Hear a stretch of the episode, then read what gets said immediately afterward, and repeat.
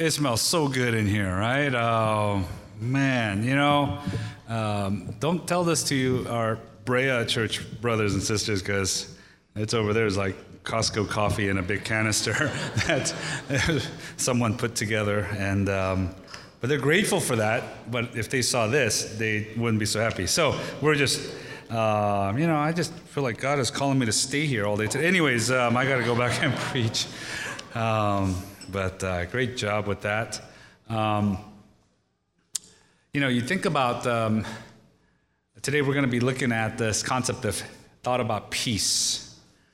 Um, and it is something that is um, invaluable, right? You really can't buy it even if you had the money. I mean, how many people do we know who are famous or even personal friends who have so much and uh, they need peace and they want peace? I mean, think of it. People spend thousands of dollars to go somewhere exotic or different. They try to get peace. They try to get away from their home to go and find some kind of peace somewhere, right? And they try to find this.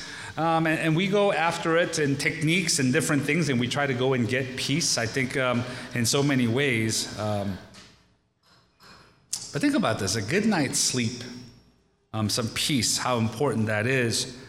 Um, think of why do certain people why do they drink so much? Or why you know I remember when Michael Jackson um, when he passed away you know and he was um, taking all these drugs and it was just to sleep at night. Like it wasn't like he was um, lacking in anything or was a horrible person in that sense. He just didn't have peace. And so you think about this today um, we have this peace. As Christians, we have the peace of God. In the Bible, here, um, several times it talks about the peace of God. The God of peace is with you, is available for us. This peace is described as a peace that surpasses all understanding. Um, and how big that is. And so we could have this peace. And I want us to grasp this truth today. Um, you know, Psalm chapter 3, verse 5 it says this, and this in this psalm in chapter three, it's in the midst of um, uh, turmoil and war and strife, and he says these words: "I lay down and slept. I woke again, for the Lord sustained me." He was able to sleep. The psalmist says, "I'm able to sleep." Because in the midst of war and uncertainty, the Lord sustained me, right? The Lord sustained me. Um, and so we go to that. And let's think about this for, um, for us. Um, uh, even today, a Jewish person will greet another Jewish person by saying shalom. And we know that means peace. Um, but it means so much more than that when they wish someone shalom. And in the Old Testament, in this Hebrew word shalom, it's a word that is loaded with meaning. It means completeness, uh, it means soundness, welfare, peace, success.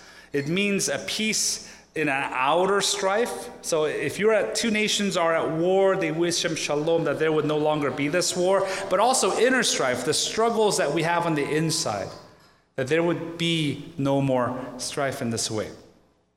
And so we want to get this and understand this um, and say, how can I have this kind of peace? right? The God, God himself is called, the, the, titles that God has given. He's, in Judges 6 24, he's uh, Yahweh Shalom, the God of peace. Jesus Christ is called by the prophet Isaiah in 9 6, the Prince of Peace. And so, peace is one of those things about God um, that we often overlook, but it is one of the greatest privileges that we have. And so, we have this already. As a follower of God, we already have this, and this is what we ought to be doing now right? We ought to rejoice, we ought to pray, we ought to think. And we want to, I want to just really drive that home for us. Number one is we rejoice, all right? Um, that we ought to be rejoicing over this. Um, could we say that out loud? We rejoice. One, two, three. We rejoice, right? Chapter, uh, verse 4 in the pa- passage that we read, it says this. We have that up, let's read that one last uh, out loud together one time. Rejoice in the Lord always. Again, I will say rejoice. Okay. He repeats this here. He repeats this on purpose here. This isn't written to children or this isn't written to young people. This is written to grown ups. People like you and me. And the church in Philippi, they heard this. Why did he repeat this? Because they wouldn't do it. Because they were too mature and they knew too much to do this. Why did he tell them to rejoice? And he, why does he have to say it twice? Because they didn't do it because I think back then, just as we do now, they rejoiced simply, they thought of rejoicing as simply um, an outcome of something good that happened. That's how we kind of think of rejoicing, right? Um, I got a promotion, I made the sale, I rejoice, right? Um, you know, oh, my kids got into this program, I rejoice. I got engaged, I rejoice. And we think that joy or rejoicing is just simply a reaction or a natural byproduct of something good that happens. But here he says, on the contrary, no, you rejoice always in the Lord. Not when something good happens, not when you get the new car, not when, boy, life goes your way, not when she says yes, and when you ask her, whatever it is. No, rejoice not in circumstances, but look at verse 4 rejoice in the Lord always. Again, I will say rejoice because you aren't listening. You worry. And as people grow up, they think worrying is the natural thing to do, but not as a Christian.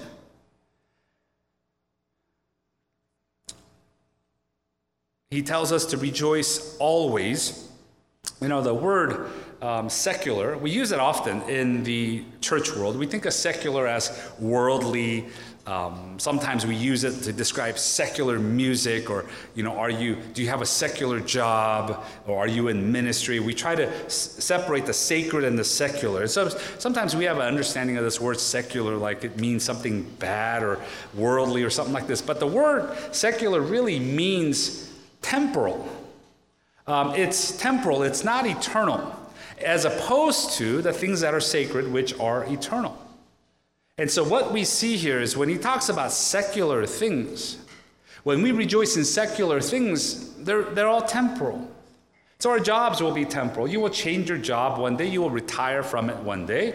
Um, the material possessions you have will be temporal. You're not going to live in your house this whole time. You're not going to drive your car that you were so excited about when you first got it till the payment showed up and then you weren't as excited. And then the new model came out and then you're really not excited about your car. Um, or even things like, boy, marriage and kids. And these are all great things, but they're still temporal. Whereas the always, as opposed to this, you look at verse 4, is in the Lord.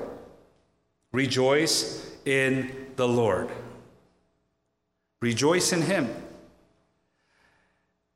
Um, there's a story of um, during the World War II, during the bombings, they would round up um, so many orphans. And these orphans would be taken to obviously uh, uh different um, uh, refugee camps and orphanages and so on. And there's a story about one orphanage where um, the children uh, couldn't sleep at night and so they would, some would cry, some would weep, some would just lay there with their eyes open all night and they wouldn't be able to sleep. And uh, one of the caretakers talked to the little boy and was asking, well, why is this? Why, what are you afraid of? And she figured out that he was just afraid of the uncertainty of tomorrow. What are they going to eat? Where are they going to sleep? And so, what this caretaker did was she took a loaf of bread and she says, Here, this is yours. You don't have to worry about it. You could lie down, hug it, and this will be yours when you wake up. And the little boy would take the loaf of bread and then he falls asleep, right? And not only that, um, they did this to all the kids in this orphanage. And all the kids now are sleeping with these loaves of bread, right? And they're all falling asleep. And maybe if you can't sleep, right, you, you, maybe you could do that tonight, right? Get a double double, burrito, whatever it is, and just say, okay, I, I have this tomorrow. This will be my breakfast. But really, uh, it was the presence, the tangible presence of something that represented uh, security. And what we are told here is this rejoice not just in a loaf of bread, not just in the secular things that are temporal, but in the Lord always. And he tells us in verse 5 that the Lord is at hand, right? And so we rejoice. I want to, this is a command in the original language, this is in the imperative. This is in what's called a present tense, which means it's a continual action. This means you ought to rejoice. If you're having a good week, you ought to rejoice. If you're having a bad week, you ought to rejoice. If you are winning, you ought to rejoice. If you are losing, you ought to rejoice. Rejoicing here is in the Lord, not in your circumstances. The second part that um, we have this peace, and because we have this peace, what we ought to do, right? It's this relationship, peace and prayer. We ought to pray, right? Uh, we ought to pray more. God is with us. We ought to pray. God hears us. We ought to pray. Look at verse 6 in your Bibles, if you would, um, 6 and 7. Do not be anxious about anything. And I love the, the words of just totality. You know, let's, let's put everything in. Do not be anxious about anything, but in everything, by prayer and supplication with thanksgiving, let your requests be made known to God. And what happens? And the peace of God, which surpasses all understanding, will guard your hearts and your minds in Christ Jesus. Now, he says, don't be anxious about anything. Moms, dads, don't be anxious about your kid. Business person, don't be anxious about the deal that's going to be closing. Student, don't be anxious about the exam you have to finish. Uh, don't be anxious about anything, but in everything, go to God. Now, you hear this from teachers often, where teachers will tell you, you know, there is no stupid question, ask whatever you want.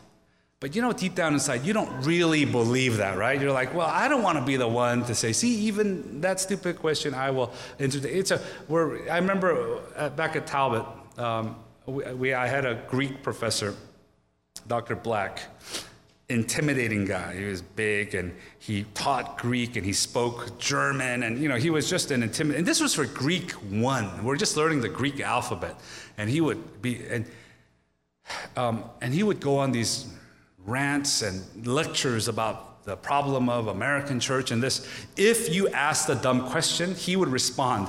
And so some, I remember one guy asked a, question and then he just said, Oh, this is the problem of the church in all of America, you know. And so now this guy is, it's, it's all his fault. And he was asking how, what this word means in the original language. And he would just go on a tirade. So the whole semester, it was just like, okay, I'm never going to raise my hand. And I'm going to just, you know, we, we, we do that. God says, now think about this. And I think that Dr. Black at the time just knew so much, it could have been frustrating. But think about this God, the creator of all things, the God who formed you in your mother's womb, God who knows everything about you, and now you show up. You know just this much. And you're saying, God, how am I going to get by? God, what's going to happen here? God, you don't know what's going on. God, can I trust you? Can you imagine from God says, You're the problem with, you know, instead of in his loving way, he hears us. And you know, we ought to be praying in this way. And it says here that the peace of God will be with us. You know, the, commentators write about that little phrase, peace of God. It denotes the source of this peace. Where does this peace come from? It's not an inner peace. It's not because you are a peaceful person. It's not because you practice yoga in a certain place. It's not because you're able to go to Hawaii or a certain nice place. No, the peace comes from God. So it doesn't matter of your location or your practice or all your possessions, peace is from God. And this peace transcends all understanding. So, what we know, what you are concerned about, it transcends all of that.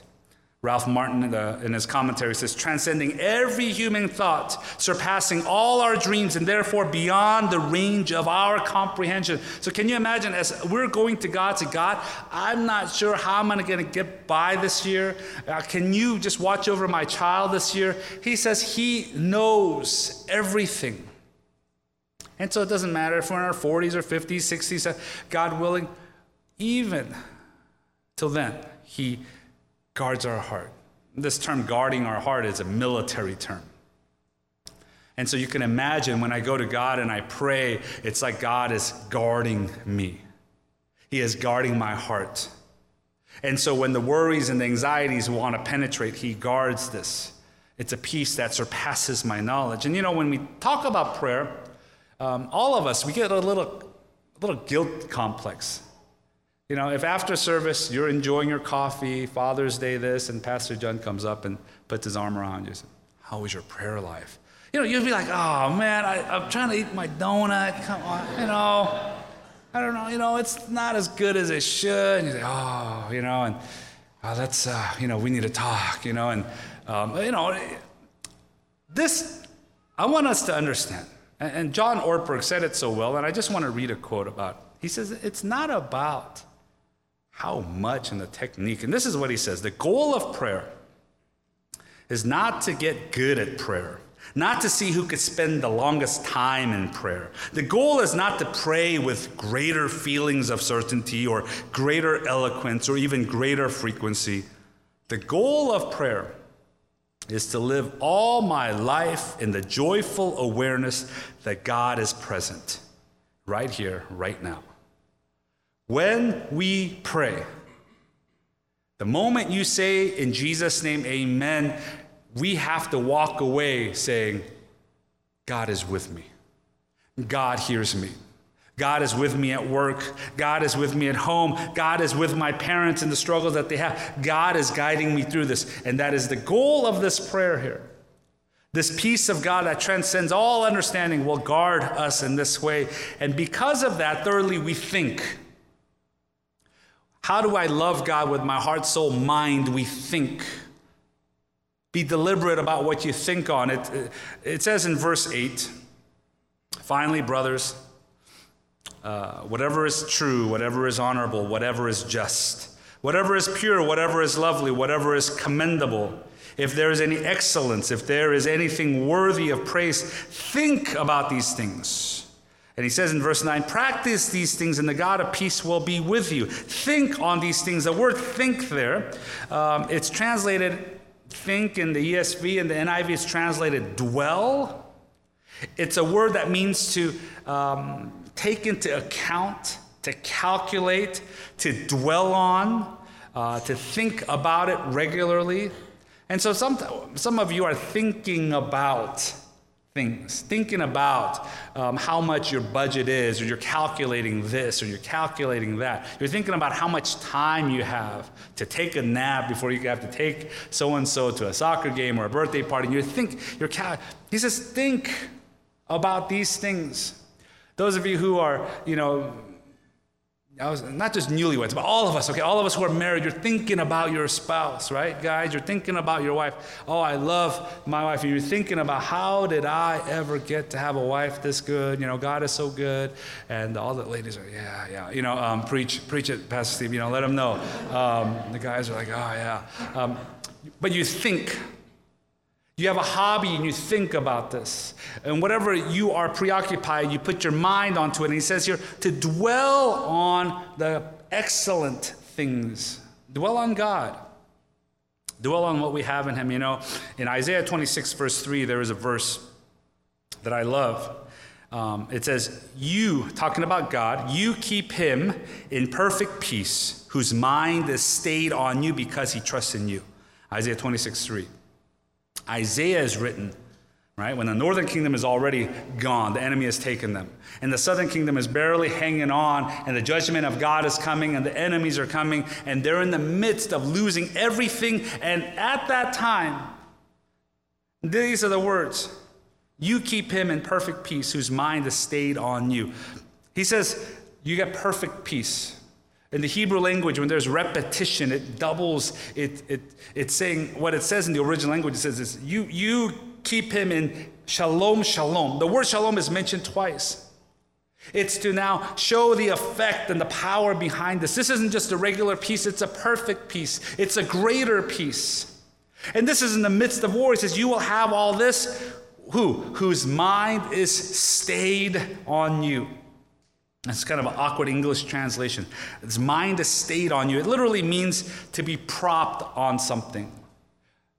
The chairs you're sitting on, you are completely resting on this. This podium, I am completely leaning on this. There is this idea of I am resting in God. He says, Those whose minds are stayed on God, there is perfect peace.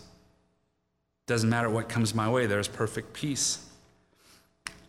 And so I want to uh, encourage us.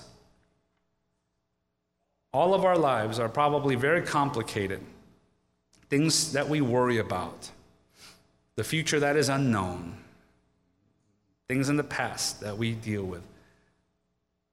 But God gives us this kind of peace. He doesn't say, I'll be your, you know, make a wish foundation, I'll change whatever. No, He says, I'll be with you. And the joy, the heart of Christianity is that God is with us.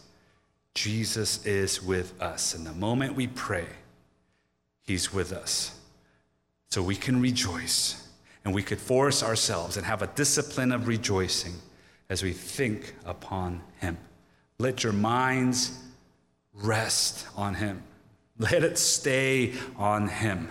Today, each day. Spend chunks of time thinking about God and the truths that you have. Spend on time on who Christ is and why that is important. The future we have in Him and why this life is not to be worried about. And the love that He has for us.